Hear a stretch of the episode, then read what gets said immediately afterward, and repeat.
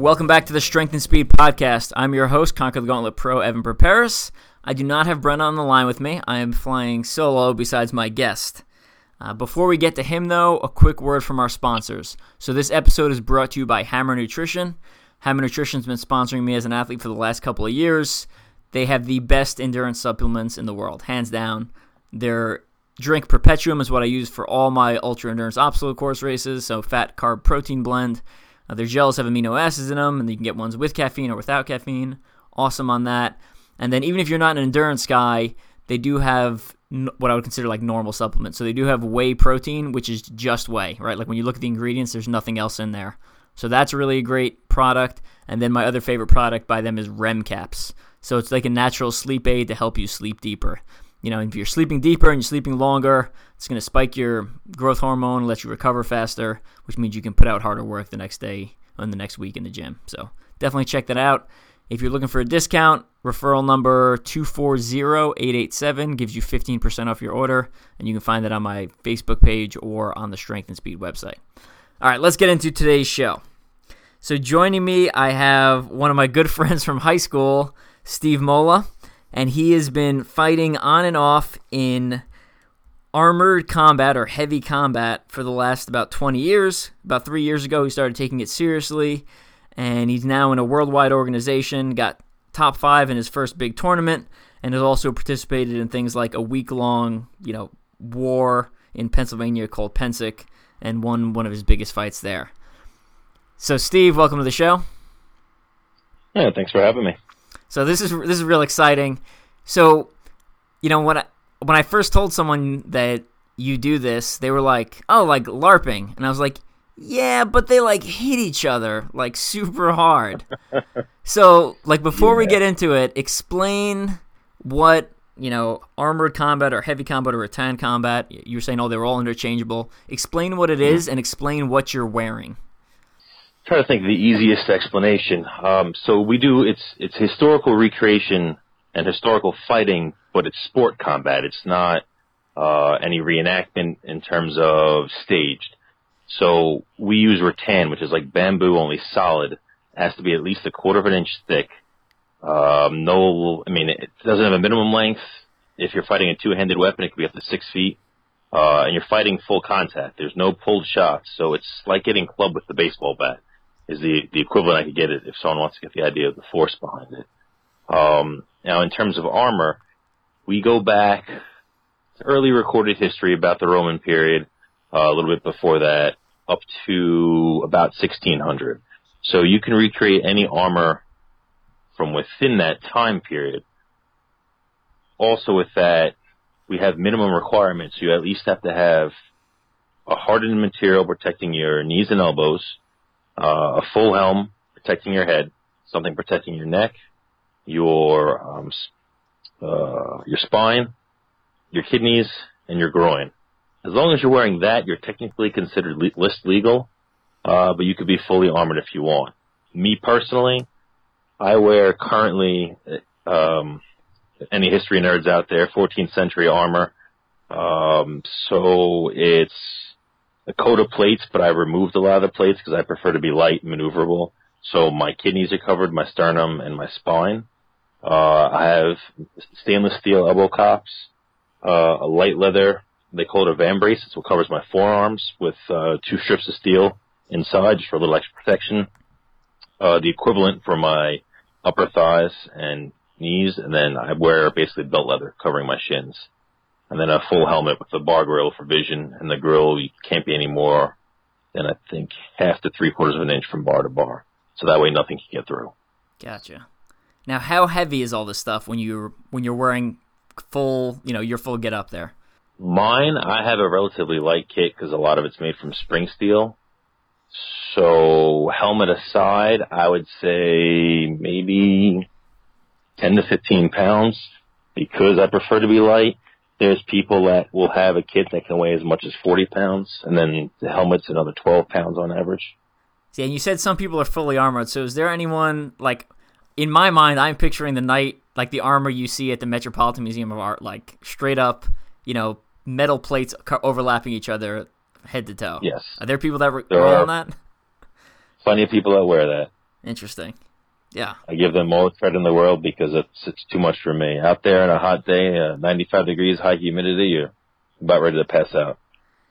Gotcha.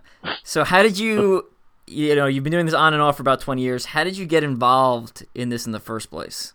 Um, oh, I always loved medieval history. Uh, I'd always go to Renaissance fairs, medieval festivals, and one day back in October of 1996, I was at Sands Point Preserve. They had one there, uh, which is out in Long Island. Uh, it's a beautiful setting, castles overlooking Long Island Sound. And they, everyone was just real friendly. And I said, hey, you know what? You could do this too. I was like, what, really? And, uh, 15 year old kid thought it was the coolest thing in the world. My parents said, hey, go knock yourself out. And then it's become a pretty much lifelong thing just about ever since. Um, I was pretty solid to the end of high school, went to college, dropped out of it for a while, came back in my early 20s, dropped out again, my late 20s, and I was pretty solid up until about 30. And then real life just kind of got in the way and injuries. And then, uh, I came back to it pretty solid three years ago, barring the few injuries I've had since then. Yeah, and I probably should have started off with this, but give people like your height, weight, and kind of like because you're not like you're not a skinny dude. You're you're muscular and you're pretty tall. So what's your height, weight? Um, six foot three. Currently, I slimmed down to only about 210 pounds. Yeah. So like, so like you're you're not. It's not like a it's not like a scrawny guy out there like swinging around. Like like you can put up some serious weight in the gym and like I know I've I haven't trained with you in a long time, but I remember back in the day you were you were putting up some serious weight. So and I feel like yeah. you've only gotten bigger since the last time I worked out with you, which was I can't even remember the last time. It was a long time yeah. ago.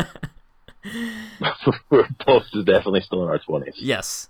Um, yeah. So you know, full full contact. You're hitting each other full force, and you mentioned you've had a string of injuries. Like, give us give the audience example of some of the injuries either you've seen from other people or some of the injuries you've had, and kind of how they came about. And from this alone, um, three partially torn tendons in my left ankle, um, which put me out of it for a while because I've previously injured that ankle about nine times. Um, and that happened. I was locked up with my opponent, who, believe it or not, was actually bigger than me. Uh, I have to look up to him. He's about six seven. Uh, and we were bound up, and I lost the battle. And he stepped stepped a certain way, went down. He stepped on me and just tore everything pretty good. Uh, and the other one recently, a couple months ago, I got a pretty severe concussion. My helmet I probably should have bought a new one sooner, so it was a bit my my bad. And just over the day of fighting, uh, just sustained sustained sustained impact to the head, ended up having a concussion. So, and I've also had a bunch of those over the course of my life, so um, should have been more careful. Yeah. So someone I was trying to describe it to someone, and they're like, "Yeah, like LARPing," and I was like, "Well, like combine LARP and then MMA." And then I think this is what it is. Is that a decent example? A little less on the MMA, but definitely not LARPing. Like LARPing, they use uh, a thin PVC pipe with some foam around it, and as hard as you want to hit. If anyone's confused, live action role play. Um, yes. So yeah, keep think, going. Think the movie role models. uh, so it's a fantasy world. No matter how hard you swing with that and how good your body mechanics are, you're never gonna even like hurt someone, you might might give them like a little red mark, but it's about it. And then also in that, you can't target the head. Now, in the game I do, the guy who teaches me, he was a Muay Thai kickboxer before, so our style is very based on that. So you deliver a sword strike like you're delivering a punch, because after all, the sword is an extension of your arm.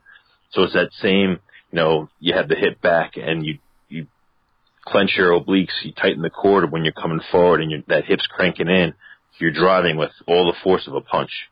Um, and then again, now you have a sword in your hand that's made of rattan. It weighs, my tourney swords weigh between three and four pounds. My practice sword probably weighs about four and a half, five and a half pounds, and then my um, my swords that I use for for drills, aside from the, my regular combat practice, is probably close to seven pounds. Um, obviously, the extra strength and endurance that you're going to get out of that. So it's delivering with considerable force. Perfect example: I've dented in someone's 12 gauge stainless steel uh, leg armor, hitting them with my one of my tournament swords before. Um, so now, some of the other differences is legal target area is from two inches above the knee and up, two inches above the wrist and up. So anywhere in the head, shoulders, arms, torso, leg, uh, that's in that zone, as well as frowned upon, but you can also strike in the groin. Um, that's not cool. You're not allowed. Yeah, yeah, it's it's pretty terrible. I don't care about if you're wearing a cup; it's still pretty awful. You can't kick. If you're fighting with a two-handed weapon, you can grab your opponent's weapon and kind of like like a light grapple. You can't really grab them, but that's what happened with uh, when I tore my ankle. He actually was fighting a pole arm, which is um, his is about seven feet long. Got a two-foot striking edge on the top of it, butt spike on the bottom, as well as a thrusting tip on the top for for thrust kills. And you know, he came in, stepped into me. I wasn't expecting it. He put his two-handed uh, weapon behind my shield, so I fight typically sword and shield, and he just yanked me forward and I mean, he's got about 40 pounds on me and four inches of height and threw me like a rag doll, but also came down, which what caused me to tear my ankle. So some, some light grappling, but I can't punch. Uh, so around your hand is a metal basket or a plastic, uh, basket, uh, like a high density plastic so it doesn't shatter. You can't punch with that and you can't smash somebody with your shield in single combat. If it's in a melee, which is, you know, multiple people versus multiple people. Um, you can shield the shield, make contact into them to, to smash them back. You can use your shield to grab their shield and pull it out of the way if you want to hit them uh, with, you know, get get target area to the head or another part of the body. So there's some minor contact, but it's mostly contact from the weapon. So how do they determine winner or loser? Like if I hit you in the arm, are you not allowed to use that arm, or is it just like, ow, that hurts? Okay, gotcha. So, yeah, so, so like, if you're hitting in, in the in the arms, you have to fight without that arm. You get hit in the leg, you have to drop to your knees and fight from your knees. A kill is the torso, the head, and the groin. Gotcha. And is there judges there, or is it largely honor system with some judges around? That the second one's correct. Uh, so there, it's largely honor system with sub, sub judges. They call them marshals. They're there. They'll oversee a fight in the tournament or during the wars. If they see something that's questionable, they'll they'll call a hold and they'll talk to the combatants about it it does get very gray sometimes because everyone you're technically supposed to be calibrated to the same level, but everyone has their own idea of what an acceptable calibration is. So, uh, you know, I'm technically a squire, so what my knight teaches me is that you always have extra in the tank that if you need to hit them harder, you can. You hit hard enough so that most people are going to take it, you know, without an answer, without a question. But there's always going to be that one or two that you just ratchet it up and give them that extra. And if you can't kill them, just excuse yourself from the fight. No need to get crazy about it. Gotcha. Yeah, so not that much unlike OCR. I mean, on some of the courses, when we get back into the woods, there's obstacles, and sometimes there's no marshal back there. So it's largely on honor system back there, especially in if you do some of the ultra endurance ones, like the 8 and 12 and 24 hour ones that are not huge events. Um, you get back mm-hmm. into the woods and really you know, I mean, you could theoretically just walk around the obstacles and there'd be no one there to call you out, which is obviously not the appropriate move. Uh, you're kind of a douche yeah, if you do that, but exactly. Yeah. Oh, and then uh, I mean, I'm sure it's the same in your community as with this that you know the people who blow it off and you kind of don't really associate with them and don't really take them seriously. Yeah. So it's if you want to you want to be someone that has you know good reputation uh, and is in good standing. If you want to be well received in the community as well as want to advance in the community. Yeah, and I think uh, some of those people will get away with it, you know, once or twice, but they start building up a name for themselves, and like, you know, once yep. you kind of get involved, you start hearing murmurs of like, oh, this person, he's known for cutting the course or whatever. So. Exactly, same thing. Cool. So where do you perform, and can people come and watch? The group has public fairs from time to time. Um, it, it changes from um, depending on the location where you are, uh, if they do it year to year. Um, but there's also a lot of private events. There's for each region. So like any other competition, split up into regions. We're split up into kingdoms. For uh, since we're trying to recreate history, um, and in each kingdom split up into a barony, a shire, what have you. And there's events every weekend. Uh, if you look at if you the SCA is the name of the group, Society for Creative Anachronism. Their website is the SCA.org, and then each kingdom will have their own, and then each kingdom will have their event listing page, and you'll see probably close to 50, 60 events over the course of the next three, four months. Um, some of them are open to the public, like one of the local ones that we do is there's a Viking festival down in South Brooklyn every year that we participate in, and then there's another medieval festival at Fort Tryon and the Cloisters up in the northern tip of Manhattan. Uh, that takes place, I think, every fall. Um, and I'll occasionally participate in that one. Um, so yeah, there are some that's open to the public, and then there's an infinite more that are just private events for us. Gotcha. Do they ever set it up a little more like? Yeah, I know like it's it's part of a whole uh, recreation there, but do they ever set it up a little more like a a boxing match or a mixed martial arts match where it's like two dudes in a ring and then everyone's just like sitting around watching them, or is it mostly? Yes. Okay. Um, the the the heavy combat or armored combat is one of the beginning of the origin of this group. This group is actually 51 years old now. Oh wow. Uh, yeah, it was uh, founded out in um, some Cal Berkeley students who I'm blanking on their names, but they were actually uh, went on to become hugely successful uh, sci-fi and fantasy writers. Marion Zimmerman, Zimmerman Bradley was one of them, um, and I'm forgetting the other two. But uh, they wanted to dress up, recreate history, and then a bunch of them also started doing making rudimentary armor back then and doing the tournaments, and so it's become a very large focus of the organization. Um, so the tournaments will be uh, single limb, double limb. Uh, you'll fight in in pools, and the ones the best rates from each pool, whatever it is. But you'll be in an open area with the entire crowd watching. Um, it really is the tends to be the central focus of most of the events. Yeah, I mean, two dudes hitting each other full contact is it's usually pretty entertaining to watch. So. Yep, that's what drew me in. So. All right. All right. Now, when you're in like full on training mode, you know what does that look like? Like, how many times are you doing? Like, how often are you doing strength training the week? Are you doing cardio? You know, and what are you doing for sport specific uh, practice?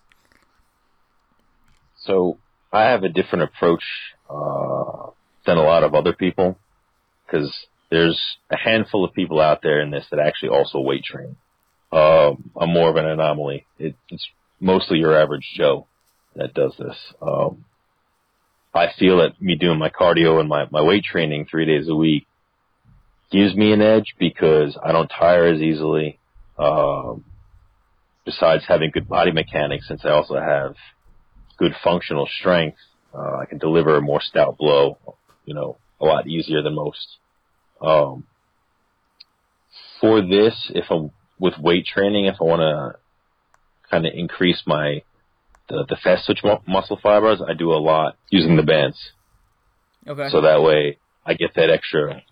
It, it recreates a little more than getting that extra resistance as I come up, but I try to explode up, control on the way back down. So you, you uh, bands with weights, not just bands. Yes. Okay. Bands with weights, yeah. So I drop the weight a little from my usual, add the band in, and then I try to I do high rep sets of those every so often to try to give me that little bit extra. Um, but then in terms of combat training, I tend to do three days a week on average, but it's varied. So Wednesday nights is uh, the big practice around in Nutley, New Jersey. So I drive from Queens all the way out there and back every Wednesday. And that's where you get a lot of the high end fighters in this area. So at these practices, you're actually fighting as if it was a tournament. Like they're, I mean, they don't, it's not in a tournament format, but you'd be like, oh, hey, Evan, what's up? You want to pick up, do a couple sets real quick? And you'll maybe fight each other six, seven times. Take a break, grab someone else. Hey, Joe, you want to swing for a little while? Cool. Uh, and just try to get in as many as I can.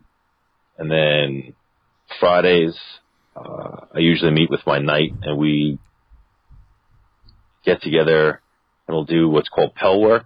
Um, some people put a four by four post in the ground about two feet, have it stick out about six, wrap some carpet around it, and they practice their sword strikes on that. Um, what we use is he actually has super old heavy bag things, near indestructible, hanging in his garage. And it doesn't matter if it's summertime or wintertime. We have on sweatpants, t-shirt, and a sweatshirt. Close the garage, close the windows, so that way it's like a sweatshop in there to build heat endurance. And we practice our strikes. Um, now, he's considered to be the best of the best, and he doesn't use a lot of fancy things, no trick shots, bare bone basics, you know, basic strike to the head, strike to the torso, strike to the leg, strike to the offside head. Uh, and the offside head will come at a higher angle and a slight lower angle. And we throw in sets of 25, four sets to the head, four sets to the torso, four sets to the leg, four sets to the offside head, uh, four sets of a quick deep offside, flip back over to an onside head shot. Um, and in between every one of those, we also do a shot uh, 25 left-handed shots uh, using our left arm in case we decide to fight two sword. So when all is said and done, with a sword that's about seven pounds, we've thrown uh, with the right arm over 700 shots, and with the left arm about another 300 shots. Wow. And we do some drills about what it's like to fight a lefty. So when fighting a left-handed opponent, because your swords, when you line up against each other on the same side, your stance obviously has got to be different. And like any other sport, there's a lot less lefties than righties, so it's rare that you fight them. So they have a natural advantage because they're always fighting righties. So you got to close your guard with a shield instead of it being more on your side. It's more in front of you. And you got to get your leg back a little more. So you got to be more cognizant of what what's happening, where everything's placed, how you're moving, and it's a lot more like juking motion. Like a lot of people, they tend to stand flat-footed, don't move around much, but he very much instills that boxing sense in this. So you're getting a lot of a lot of jukes, a lot of mo- movement. So you know he'll never move his sword, but he dips down to making it look like he's throwing towards a leg, but he springs back up and goes to the complete opposite side, which confuses people, and their guard goes all out of whack, and that's where he gets his opening, and he's just lightning quick. So we do that with lefty. We'll take the heavy bag and we'll push it around like it's a moving opponent, and then you're dancing with the bag with your guard closed like it's a lefty, and you're, you know, juking, jiving, throwing 50 shots in every different location and do three sets of that. So it's a lot, very tiring, but it builds the endurance, it builds the muscle memory, and it kind of keeps your head thinking about it at all times. And then Sundays, um, we meet in the morning, throw the armor on, and we do drill work. So again, with the heavier sword, we throw 35, sh- well, we run a lap around this park, which is about a, a lap around the track in full armor. And then we pair up, throw 35 shots on one, like, like medium speed, just make sure you have a good smooth flow. And then you switch and the other person throws 35 and you defend. And then we run the straightaway and back. Then we step it up to 45, run the way straightaway and back. Step it up to 50, run the straightaway and back. And then usually we'll have about four or five people there, so then we'll just get in a circle. And then we go around the circle throwing 20 on each person. And then we run the full way around again. So, one actual combat day, one day focusing on just your offense, and then another day doing very slow work, but very detailed with your offense and your defense. to really drive in the fundamentals, and that's basically what he preaches. If you're fundamentally sound and you can master the basics, there's no reason why you can't succeed all the time. If your defense is perfectly tight and you're never surprised, never out of position, and you just stick to the basics but master them so well, uh, and it's worked for him. He's had a reign of dominance for 22 years, just about. Now, Yeah. I'm gonna back up a little because I loved a lot. So I when I asked that question, I had no idea how you were gonna answer it, and I loved a lot of the things you said. You know, the fact that you're still including cardio seems like a no-brainer to me. I mean, if you're running around with all this armor on and swinging, you know, I think, you know, that's a huge advantage over someone who would not be doing cardio. Uh, I love the fact that you're doing strength specific work like weight training because you know if you can develop that strength and that power in the muscles, it'll make your strikes more effective. And then I love that you have you know three different very sports specific days that all have a slightly different focus and um, you know when you're talking about building reps i mean that's that's what i preach for ocr right like i mean i when i train for ocr I, I still do weights a lot of the times but what i do is i take like Atomik climbing holds these rig grips and i replace like mm-hmm. the pulley machine with a rig grip right so my hand is in the same position it would be in if i was grabbing a rig you know so Oh, that's yeah, so people look at me in the gym like I'm crazy all the time. It's it's I'm just used to it by now. But like, but I'll you know bent over single arm bent over rows, right? I'll take a loop of fabric and a rig hold and hook it onto the dumbbell. And now I'm doing. I have my hand in a very sport specific movement, but I'm still building that strength, and I'm you know keeping the weights heavy, so it's it's getting progressive. So it gets be- it gets harder as I get better, type stuff. So um, loved your answer, and one of the other reasons I brought you on the podcast, and one of the things I like about this is, you know, I think OCR is a relatively new sport, but fitness and improvement is old. So you can essentially take the model that someone else has, steal it, and just apply it to obstacle course racing. And when I was talking to you a couple weeks ago at a, like a family gathering that you came through, um, you said, you know, your mentor or the guy who's been teaching you, and we've mentioned it a couple times already on the podcast, was a Muay Thai kickboxer, and he took essentially that and applied it to, you know, armored combat. Um, so you can can you explain that a little bit more, or talk about that maybe a little bit more? All right. So obviously, with any martial arts form, there's so many different styles. Um, and he, when he first started, claimed he always told me this, and I finally found people that had been around long enough that backed it up. He was terrible. He was god awful when he started, and he doesn't like to not be good at anything. Um, so he already had the Muay Thai background, and something somebody told him finally kind of like struck a nerve with him, and he's like, "Oh, okay, well, I like what this guy's doing. I like what this guy's doing, but I don't move that way. This is how I know how to do something. And they're both combat related, so let me see if I can make this work.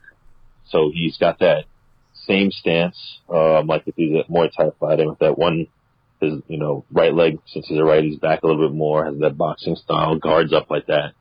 And our, how we stand with our sword and our shield is literally how we would be standing if we were we were boxing. That that the arm positioning is almost exactly the same. So it really it lent itself very well because then that body mechanics of how you're throwing a shot, you know, when you're when you're boxing, if your right arm's coming out, you're not twisting your whole torso and then putting your left arm out of the waist, you're open to be hit. You're still keeping that left arm right in front of you so you can block anything that's coming in. So having that fundamental of of understanding core mechanics, body mechanics of, of how to generate power and how to always keep your guard present so that way you're never leaving yourself open. It, it made sense for me to transition into this and it's, uh, it's generated a, a whole lot of success for him throughout the years. Um, there's other guys who have a more purely boxing style or, um, like one of my friends, he, he fights with his left leg back even though he's a righty um, because it changes his, his shot range. But his shield style is a little different. His shield, he holds straight out in front of him. It's a center grip. So it's, just taking a body mechanic that he was comfortable with, which made him excel at, at this chosen sport. Did uh, any of that made sense? Yeah, no, that was good. And you know, it sounds very martial arts based, obviously, because you're hitting each other and standing, squaring off against your opponent. Are there are different levels? Like, you know, martial arts has a black belt, and you know, I think the Americanized system now has like, you know, whatever half a dozen or so belts leading up to that. Is there something like that in armored combat? Yes. So um, because we are historical in nature, uh, with a large amount of the people focusing on the from the Dark Ages to the Middle Ages and Europe in general, uh, when you first come in, obviously you have no real experience. Um, the knights are the pinnacle of what you're trying to achieve. And I mean, uh, so they'll usually take someone under their wing and make them a man at arms to them and show them the basics. And then, uh, eventually that individual will squire you. Now from there, there's two awards that you can receive before knighthood. One is the Silver Tiger, um, and, and the awards are based on the kingdom, so they'll be called something different somewhere else, but it's just they'll have their equivalent for the same two steps before knighthood. So in this area, we call it the Silver Tiger. Um, you know, if you want to call that whatever the first belt up is from a white belt, call it that, I guess. Um, saying, hey, you know, you're doing good, you're, you're learning, like, you're coming along nicely. And then, uh, as you're getting closer to knighthood, they give you something called the OTC, which stands for the Order of the Tigers Combatant. Um, and that's saying, hey, you're really on the right track, you keep going, you know, the way you're going, you're going to get a knighthood eventually. Um, so I'm currently in OTC. I got mine, wow, about a year and a half ago. What year was this? June of 2017. Right. So I started late. I joined this current group and took it seriously November of 2015. I won my heroic champion fight in August 16, so then they gave it to me in June of 17. Yeah.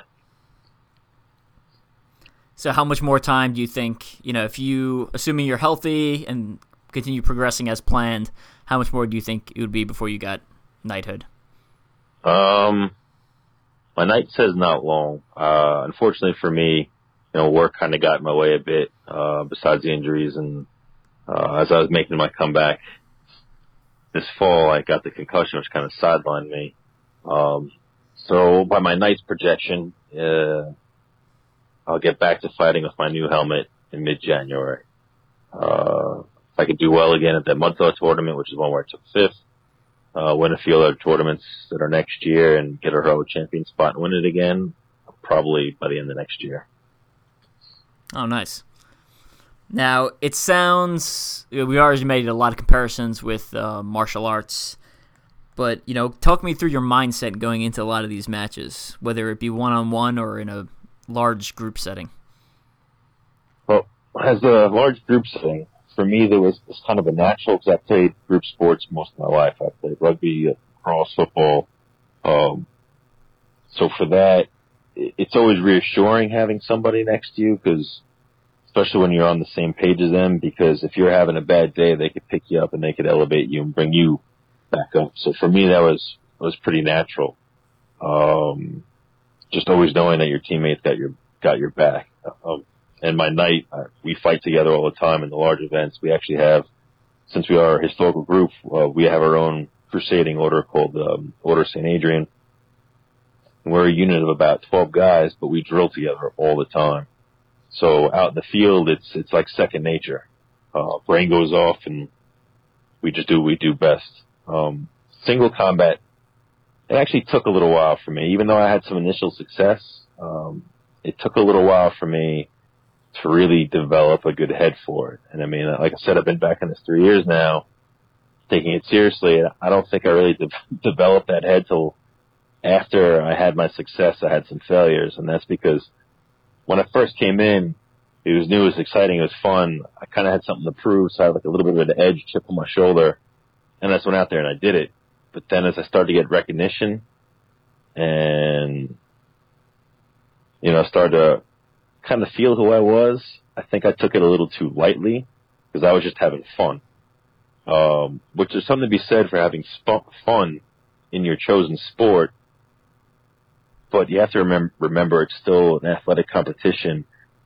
You still have to keep your edge, and and I kind of lost that, and so I, I recently come to realize, like, yes, you want to have fun, but you're out there to, to push yourself to see what you can do, and obviously you want to exert your dominance, like you want to you want to be the best. So to do that, you also have to maintain that serious edge, um, but be comfortable and relaxed at the same time. And it took me a little while to develop that, but I kind of realized that. And once I started doing that again, you know, because I I went from a point where I was beating people without a problem to I was losing the people I shouldn't have because I just wasn't I didn't have that edge anymore. Um, so yeah, I, I've kind of kind of realized that in the next tournament I, I stepped in, which is um this past September. I only had maybe three weeks of practice in me, and I managed to make it to the top four. Um, because that day just clicked. It's like, oh wait a second, this is fun, but also I got this. You know, this is serious. This is business. This is, you know, I came here to do well. I didn't come here to just goof off and go home. So. Gotcha. Yeah, if you want to read a great book or audiobook on mindset, there's a book called How Bad Do You Want It by Matt Fitzgerald. And he goes through a bunch of like case studies from, you know, probably a half a dozen or more different sports of, you know, things that worked and things that didn't work. And um, one of the, I actually listened to the book if I have a big race coming up. So I've listened to it probably like four times in the last couple of years, or at least parts of it. And one of the things I really liked about it, and I used it this year, was, you know, sometimes you go into a, like a, a, competition or an event and you kind of wish for, or you're hoping it's going to be more of an easier victory, then you know it'll come a little more naturally. But instead, mm-hmm. you know, if you go into the event with the mindset of like, I'm going super deep into the pain cave, or I'm going to push it, and I it's going to be painful, it's going to hurt, you know, but I'm going to go deeper than other people can. You know, it leads to more success, and you know, I was definitely using that mindset this year, and I had a very good year for me for obstacle course racing. So, um, yeah, just kind of sharing that little story. All right, um, let's see what else we got here. So, I mean, I know you don't know, you've never done an obstacle course race, correct? Nope, never have. All right, well, we probably need to get you to one at some point. But um, so let's go with one thing that you could take away from your sport, or you know, it doesn't have to be armored combat or just any of your sporting history that you think uh, can be applied to other sports in general, um, such as obstacle course racing. Um, I guess the mindset that I, I just recently learned. Um, I mean, just knowing that yes, you do this for fun, but yes, you do this a serious competitive event, and just keeping your yourself in that that zone. I mean, I really like what you just said about what Fitzgerald said, and you know, it really kind of resonates with what I just kind of stumbled ac- across myself. And that it's that okay, fun is pushing yourself into that pain zone. Fun is pushing yourself harder. Fun is getting yourself to that point where you want to be, where you want to be achieving and succeeding. And not that it's all about winning, but it's all about pushing yourself to achieve. And, you know, you're doing this for a reason, so that is your idea of fun. So, you know, don't just be comfortable resting on your laurels. Always push for that next step, and you'll enjoy whatever your chosen sport is that much more. Yeah, strongly concur. So at the this this might not come out for a while, but at the end of November, I actually this morning, as of recording this, so was this November 28th? I put a post up of me post event at like, you know, eight different events, and probably a half of them are wins. Some of them are like almost disasters, right? Like I almost lost my belt, which is essentially it's your signature for completing all the obstacles. And I came in 10th, other ones I came in like 15th, but in all the pictures I look physically exhausted and it like that almost means more to me than like the win, right? Like the fact that I pushed myself to that edge and you know sometimes beyond it and overcame what I was coming through or you know sometimes didn't hit the goal placement I was going for but I still kind of pushed my my boundaries uh, it was definitely rewarding and definitely want to like when I look through those pictures like it gives me a lot of personal pride um, kind of scrolling through those. So if any of you want to see those pictures you can go back and scroll through my Instagram feed. There's some pretty good ones on there. And one of the other things you said was you know you're talking about that team aspect. I've got an article coming out on Mud Run Guide about why you should join an OCR team. But yeah, the there's an, one of the pictures in that in that feed is from the North American Obstacle Course Racing Championships, and I'm just it's it was a very short course. I mean, I was racing for maybe uh, like 17 minutes, and I look like I'm just fucking done, like completely exhausted. And I was able to push a little bit deeper because it's a relay, so my team is relying on me. So it's no longer about myself; it's about supporting and doing this for other people, and allows me to, you know, dig a just a just that tiny bit deeper into your physical capability. So, like what you said there too. Cool. So, what else do you want the world to know about armored combat? Because not well known. I think the History Channel or something had a show on it at one point a couple years ago. Uh, I believe so. Uh, we've been featuring a few other random news stations and things throughout the years. Um, I mean, the biggest thing I could say, it's a hell of a lot of fun. It's for everyone. You don't have to be, you know, an, a, a genetic athlete. A lot of there's a lot of guys that do this that are very successful that they weren't athletes and they turn themselves into athletes because they love what they did that much. You know, it's it's one part athleticism, one part practice, and one part uh, the mental aspect. And any one of those can make up for the other. So if anyone has a curiosity in it, check it out. Go do it. It's it's a very rewarding hobby. I'll call it a hobby. I mean, it's really not. It's it takes up a lot more than that, but it's it's so it's a very rewarding sport.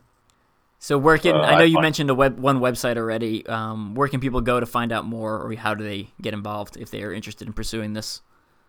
So the SCA.org will be the website for the parent organization, and then depending on where you live, there'll be the different ones. The one I know off the top of my head is because I live in this area is eastkingdom.org. That's E-A-S-T-K-I-N-G-D-O-M dot org. Um, and those, that website will direct you to, uh, every little thing, like where practices are, where events are, uh, people to get in contact with, uh, if you're a new member. Um, and the SCA.org one will have ones that will redirect you to your local area. And then there'll be a slew of helpful information on there. Also, if you're on Facebook, um, and you type in the SCA or East Kingdom, if you're from the Mid-Atlantic regions, the Atlantia, uh, there's 16 different kingdoms all, all together. Almost everyone also has their Facebook. Every kingdom has their Facebook page up there, so it'll help you find a lot of useful information on there as well. Got And it. YouTube. YouTube, there's a ton of YouTube videos of the fighting. If you, if you look up SCA Heavy Combat, Pennsic, uh, Pennsic Heroic Champions, I'm on there somewhere. There's a couple of me out there. Sweet. We'll have to find some of those and share it to the Strength and Speed Facebook page when this uh, when this goes up.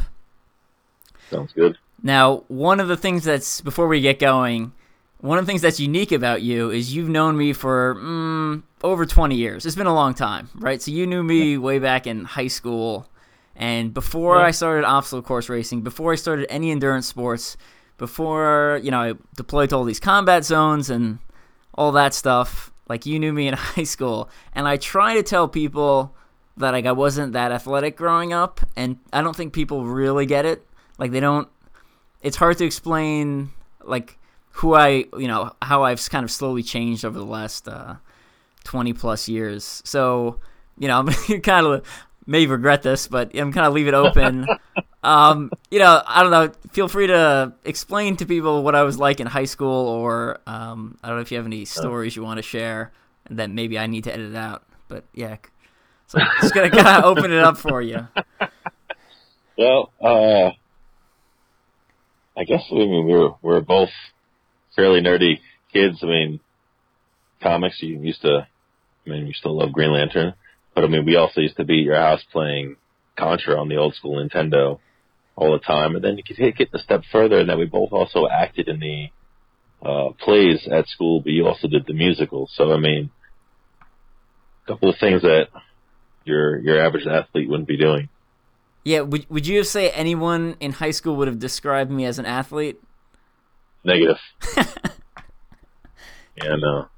Yeah, Super smart, yes. Uh, theater, theater productions, yes. Athlete, no.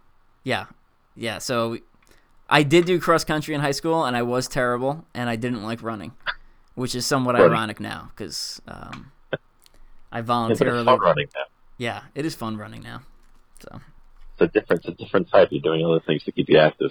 that is true. I actually, I, I do not like going back to straight ultra short runs, so marathon and below. I don't mind uh, going back to like straight ultra running. I just find incredibly boring. So, uh, yeah. But ultra OCR, so running and climbing over things, I love. It's just a different. It involves a little more. One, it's a more of a full body workout, and two, it turns into a little more of a tough factor, right? So, like at some point, most people end up walking. You know, ninety nine point nine percent of the field is walking, so it turns into Yeah. who's willing to not quit. And there's, uh, I'm pretty good at that. So, Nice. but, yeah. Cool. So before we let you go, any uh, final shout outs you want to give to friends, family, sponsors, uh, your knight, etc.? Oh, we have no sponsors, but definitely my knight. He's uh, been an inspiration and the reason why I've actually taken this so seriously. We struck up pretty good friendship through this, uh, become a big part of my life. And yeah, he's definitely elevated my game from just run of the mill, you know, part of the pack to one of the guys that is definitely out there getting noticed. So big thank you to him. Awesome. Well, Steve, it was great having you on. If in here, thank you. Yeah, if um, I got some more articles coming out. I'm not sure when I'm going to publish this, but check Mud Run Guide or check my Facebook page. Got a lot of good content coming out for you.